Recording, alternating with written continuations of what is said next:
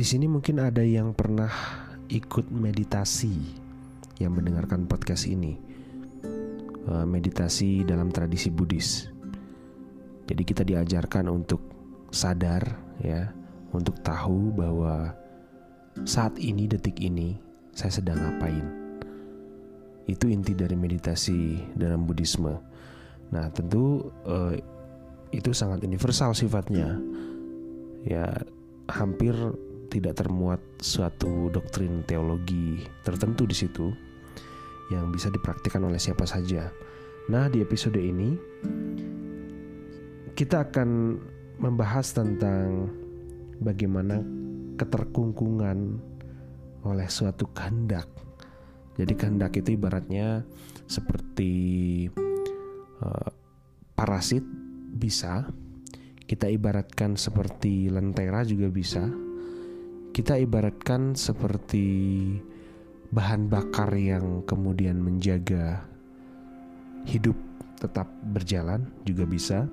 Namun sering kali uh, ini pengalaman saya sendiri, kehendak malah justru membuat subjek yang berkehendak tidak mampu mengontrol lajunya kehendak sehingga kehendak itu seolah-olah menyambar bagaikan api yang ya bisa jadi si pemilik kehendak akan terbakar hangus dilumat oleh lalapan kehendak itu.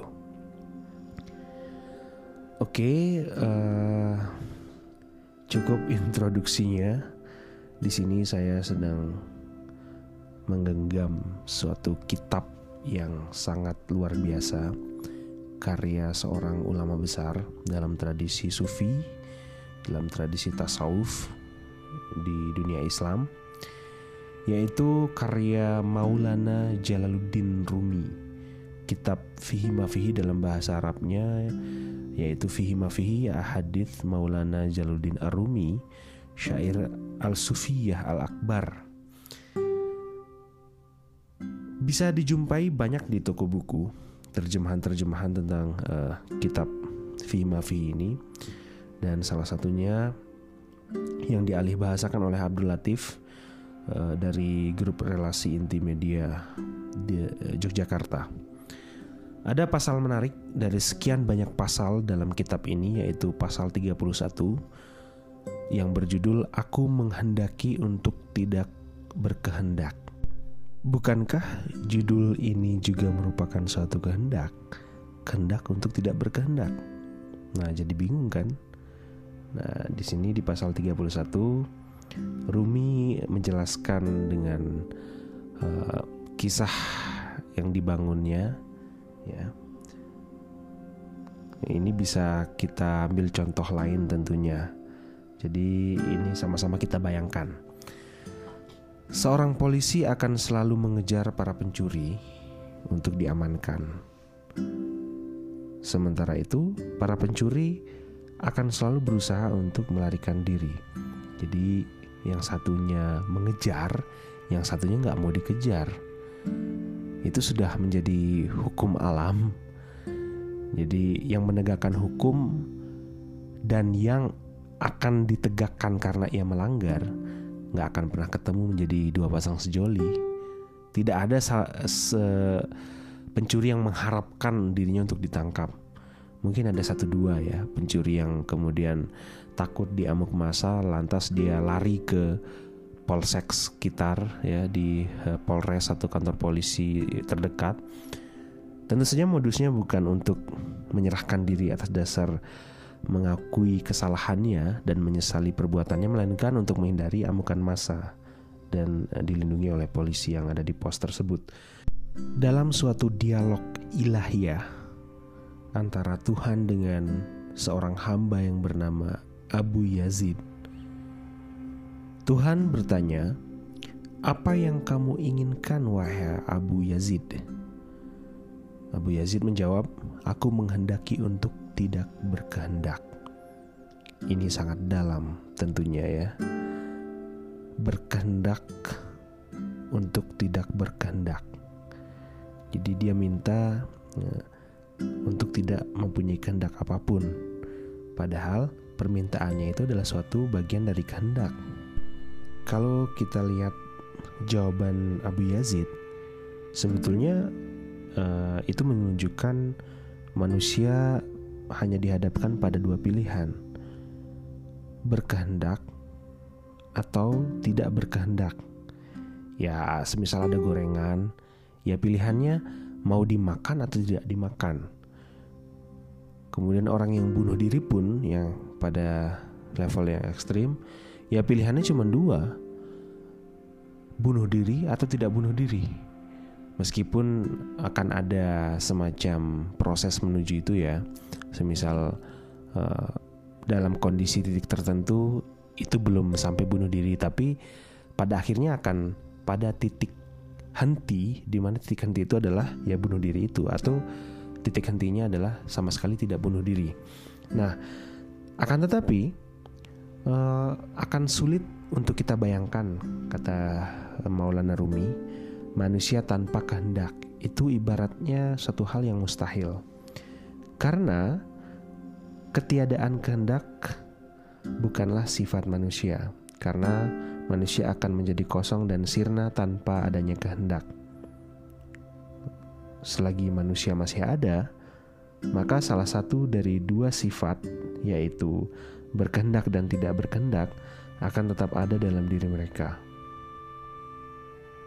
Kembali lagi ke kisah Abu Yazid tadi, Tuhan merespon jawaban Abu Yazid dengan sangat baik jadi Tuhan menyempurnakan jiwa Abu Yazid kemudian menjadikannya sebagai seorang guru yang paripurna sehingga ia bisa meraih suatu keadaan di mana ia tidak lagi mengenal kata kemenduaan dan perpisahan.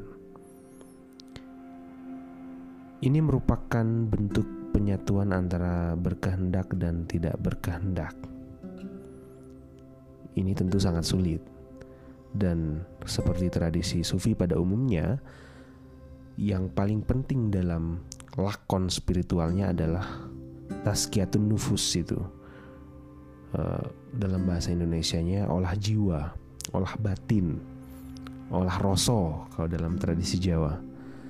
Sehingga penyakit yang hakiki itu adalah yang bersemayam dalam kalbu dalam kolbu, dalam hati seseorang, sehingga kegelisahan dan saudara-saudaranya itu akan muncul bersamaan dengan ketidakmampuan kita mengontrol kehendak.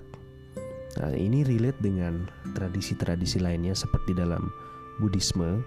Mungkin di sini kalian yang mendengarkan podcast ini pernah ikut meditasi di vihara.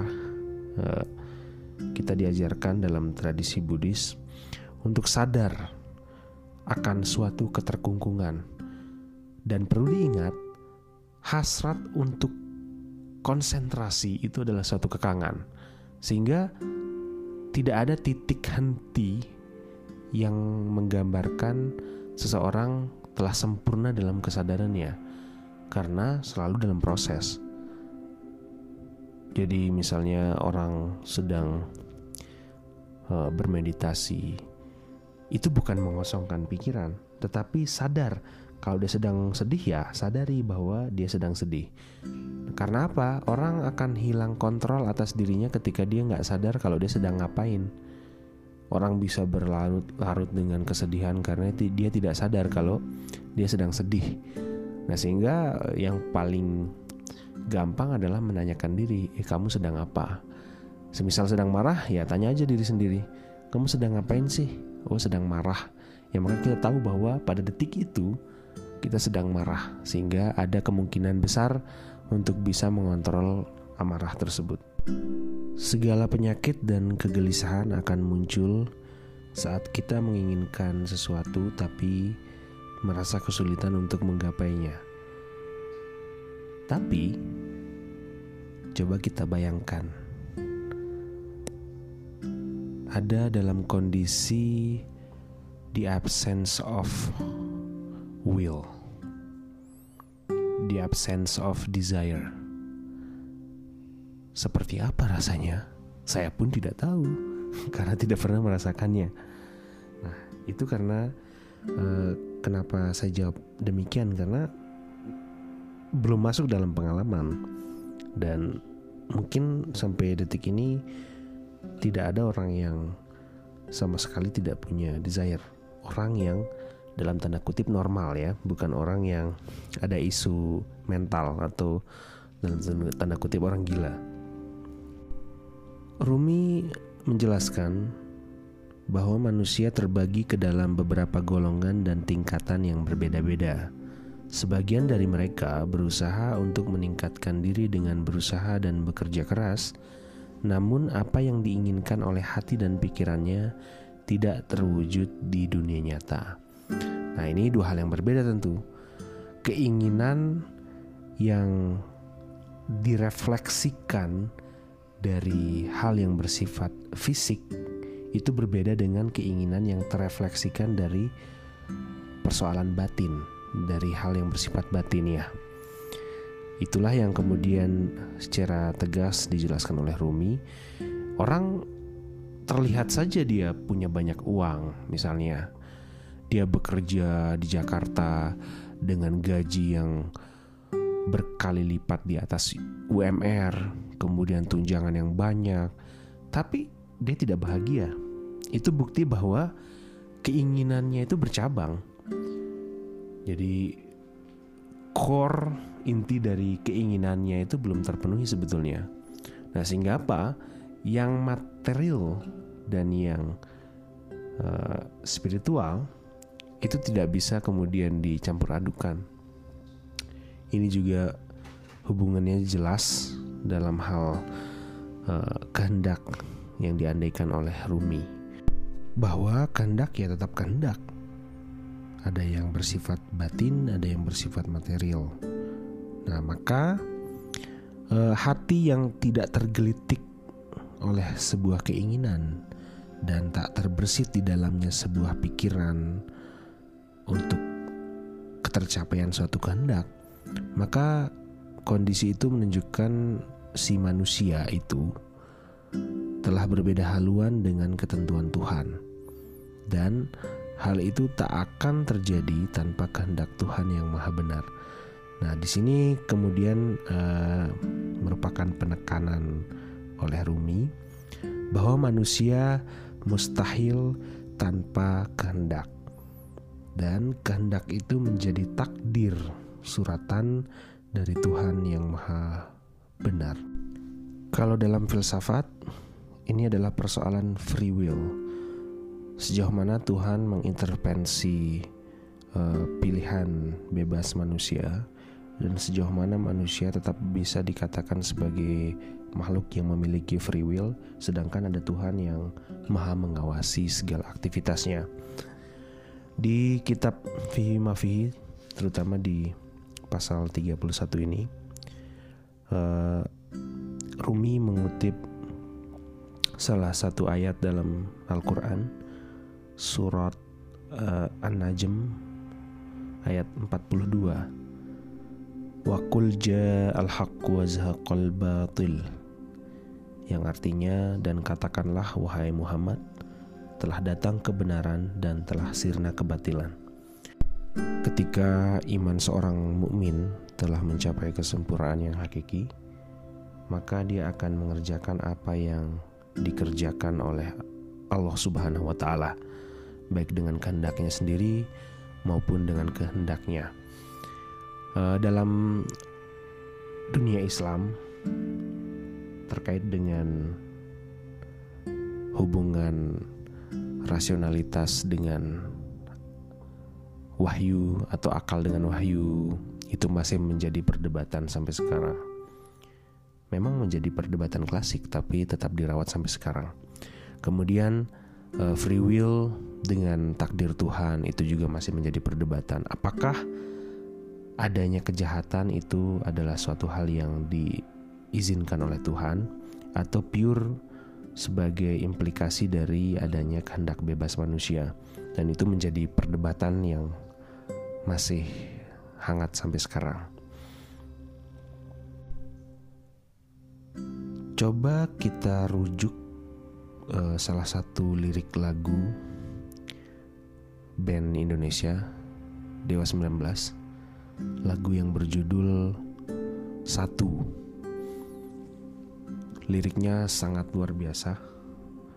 Uh, beberapa penggalnya misalnya dengan matamu ku memandang dengan telingamu ku mendengar dengan matamu ku memandang dan lain sebagainya. Itu kalau diartikan secara letterlock tentu akan bermasalah. Orang awam akan menilai kalau itu sama saja men mengibaratkan atau menyamakan Tuhan dengan makhluk. Sebetulnya yang dimaksudkan oleh lirik itu adalah mirip dengan apa yang disampaikan oleh Jalaluddin Rumi dalam uh, Fihi Mafihi yang barusan saya bacakan. Apa yang kita kerjakan jika itu dikerjakan oleh seorang mukmin yang telah mencapai kesempurnaan yang hakiki maka dia sama saja sedang mengerjakan apa yang dikerjakan oleh Tuhannya baik dengan kehendaknya sendiri maupun dengan kehendaknya. Sehingga uh, porsi yang jelas antara kehendak diri manusia dengan kehendak Tuhan itu menjadi misteri. Tidak bisa kita kalkulasikan secara matematis tidak bisa kita ukur dengan pendekatan positivistik karena itu menjadi rahasia ilahi yang kemudian tidak bisa kita pahami secara jelas jelas-jelasnya. Di dalam kitab ini juga uh, disebutkan setelah Rasulullah wafat banyak orang menganggap atau ini sebagai anggapan umum bahwa wahyu tidak lagi diturunkan kepada manusia. Tapi pertanyaannya, apa alasan tidak diturunkannya lagi wahyu? Nah, menurut Rumi ini agak uh, berbeda dengan mainstream pendapat yang mungkin saja ini uh, merupakan keterbatasan pengetahuan saya karena kita diajarkan dari SD sampai balik ya di guru ngaji atau di guru-guru di sekolah bahwa sepeninggal Nabi Muhammad tidak ada lagi nabi. Nabi dan rasul ya. Tetapi Rumi memiliki pandangan yang melampaui uh, formalitas kenabian itu sendiri. Dia menyebutkan bahwa sesungguhnya pasca wafat Rasulullah SAW, wahyu masih terus turun meski tidak lagi disebut sebagai wahyu. Nah, itu menjadi trikinya. Wahyu tetap turun tapi tidak lagi disebut sebagai wahyu. Seperti yang pernah disinggung oleh Rasulullah dalam sebuah hadis, orang mukmin memandang dengan cahaya Allah. Ini relate juga dengan lagu satunya Dewa 19. Ketika dia melihat, ketika saya melihat dengan cahaya Allah, ia akan melihat segalanya. Yang pertama dan yang terakhir, yang gaib dan yang tampak. Karena bagaimana mungkin sesuatu bisa tersembunyi dari cahaya Allah? Nah, ini dengan syarat ada kondisi telah tercapainya suatu kesempurnaan yang hakiki dalam diri seorang mukmin. Nah, caranya apa? Ya melalui dengan melalui olah spiritual, olah rasa, olah batin Eh, dengan jalan yang telah diajarkan eh, oleh para mursyid-mursyid dalam torikoh dalam tradisi sufi ya. Jadi bagaimana mencapai suatu paripurna iman, paripurna spiritual itu ada jalannya, ada kiat-kiatnya. Itulah khasnya tradisi sufi yang berbeda dengan tradisi non sufistik. Sehingga ketika orang non sofistik melihat lakon spiritual, laku spiritual dari uh, kaum sufi maka terlihat aneh dan Mungkin bahkan banyak yang menyesatkan kaum sufi karena itu. Kembali lagi ke cahaya Allah tadi, tidak ada satupun yang tersembunyi yang bisa luput dari penglihatan ilahiyah itu. Uh, kalau ada sesuatu yang tersembunyi, maka itu bukanlah cahaya Allah. Jadi, esensi dari cahaya itu adalah wahyu, meski ia tidak disebut lagi sebagai wahyu dan ini berlangsung sampai akhir sampai mungkin sampai kiamat. Dalam kisah kenabian ketika pertama kali Utsman menjadi khalifah beliau segera menaiki mimbar sementara orang-orang menunggu apa yang akan beliau katakan. Um, Usman pada saat itu tidak uh, berkata apa-apa, dia hanya terdiam. Beliau hanya memandangi kerumunan orang-orang yang datang. Tiba-tiba mereka yang hadir dihinggapi oleh rasa takut dan tidak kuasa untuk beranjak pergi. Masing-masing mereka tidak ada yang tahu di mana yang lainnya duduk. Jadi nggak saling menghiraukan pada saat itu. Namun pada peristiwa besar tersebut, seakan-akan ada ratusan wejangan dan khotbah yang meresap ke dalam jiwa mereka. Berbagai hikmah tergenggam, beragam rahasia yang sebelumnya tidak diketahui tersingkap. Hingga waktu usai, Khalifah terus memandangi mereka tanpa terucap sepatah kata pun. Sebelum meninggalkan mimbar, beliau berkata, Kalian lebih butuh pada pemimpin yang banyak bekerja daripada pemimpin yang banyak bicara. Itu quote to quote kalau kita tengok kisah Usman. Sepintas uh, sikap Usman yang hanya diam di atas podium, di atas panggung, di atas mimbar, dia nggak ngapa-ngapain. Tapi dia bilang bahwasanya pemimpin itu yang diperlukan adalah kerjanya bukan omongnya. Nah, sehingga kalau ada pemimpin yang hanya fafifu tapi kerjaannya nol, maka itu omong besar, omong kosong gitu kan. Nah, sebetulnya kalau kita perhatikan lagi eh, kisah Usman ini menunjukkan ya bahwa amalan seseorang itu tidak hanya bisa kita nilai dari segi lahiriahnya saja. Sebetulnya ada simbol yang banyak sekali jumlahnya yang ada di balik dari uh, dari perbuatan lahiriah itu. Dengan diamnya seorang Usman itu sudah bermakna tak terhingga dalam kepala orang yang memandangnya.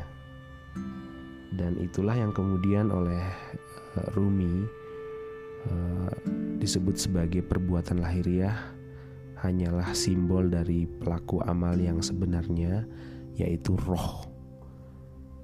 Jadi amalan batin itu yang menjadi intinya. Akan tetapi keduanya tidak bisa berjalan secara terpisah. Tidak bisa berjalan tanpa yang lain.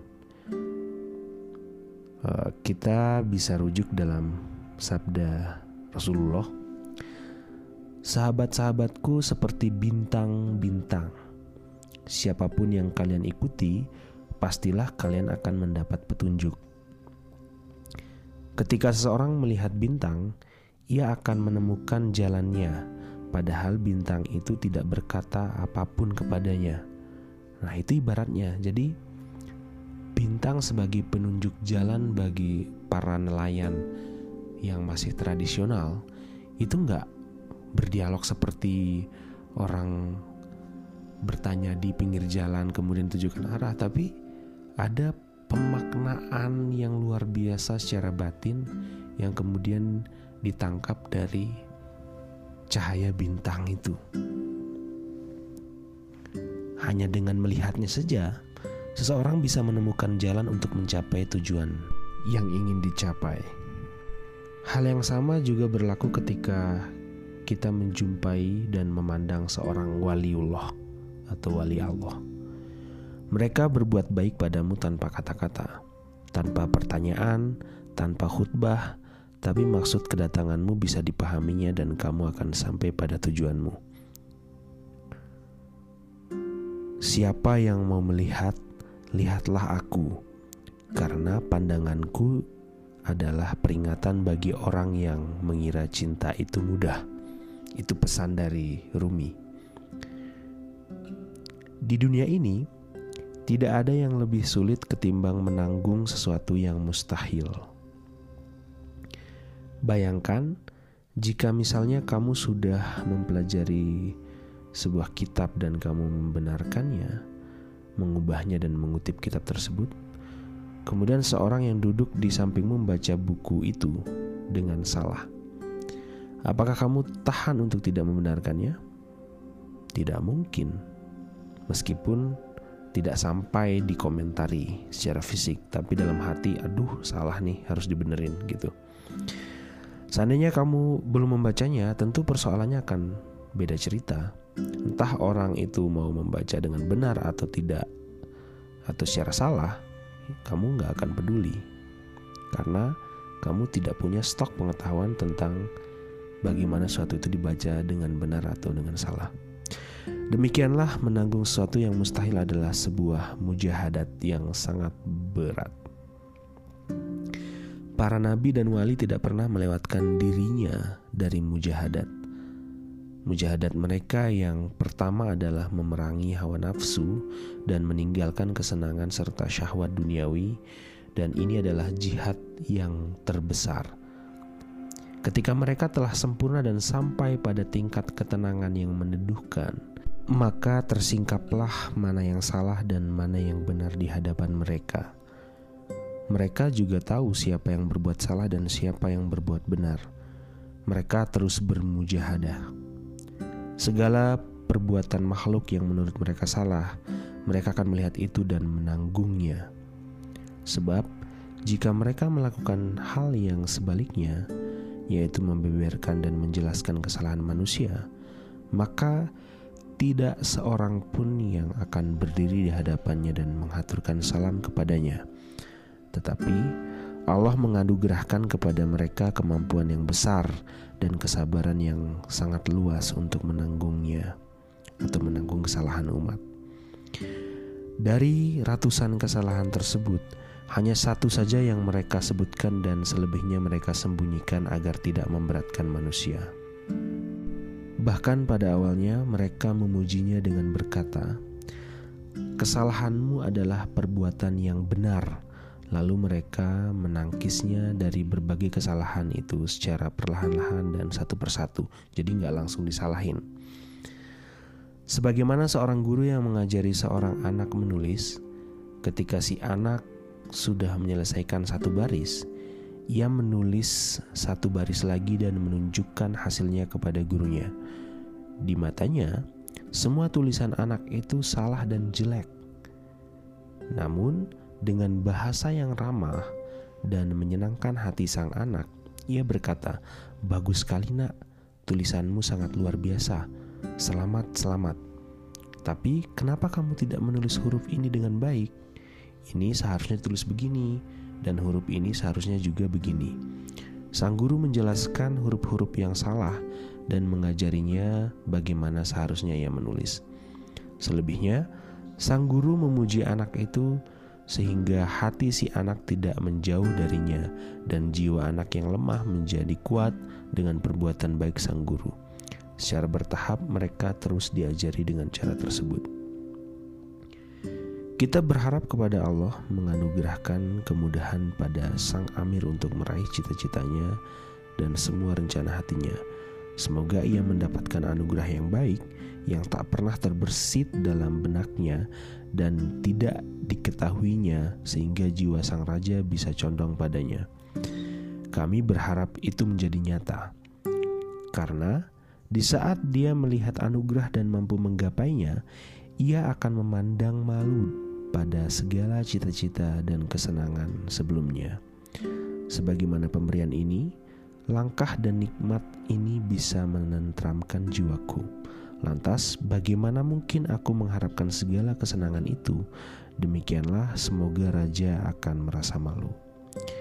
Itulah yang disebut dengan berkah, sesuatu yang tidak pernah terbesit dalam pikiran manusia dan terlintas dalam benaknya, karena setiap apa yang berkelebat dalam benak manusia hanya mengikuti kadar semangat dan kemampuannya saja. Sementara berkah itu datang dari Allah, mengikuti kadar kemampuan Allah, sehingga tidak bisa tertebak oleh manusia. Oleh sebab itu, berkah adalah hak prerogatif Allah dan bukan milik dugaan dan cita-cita manusia. Sebagaimana dilansir dalam sebuah hadis kutsi, bagi hamba-hambaku yang soleh, telah aku sediakan kenikmatan surga yang belum pernah dilihat mata, didengar telinga, dan terlintas di hati manusia. Rumi berkata, Pemberian yang kamu harapkan dariku masih bisa dilihat oleh mata, didengar oleh telinga, dan digambarkan dalam hati. Tapi anugerah Allah telah melampaui semua batasan itu. Sehingga di sini kesimpulannya kehendak manusia akan suatu apa pun itu itu bersifat nisbi sehingga buat apa kita merasa stres karena suatu tujuan atau cita-cita tidak tercapai.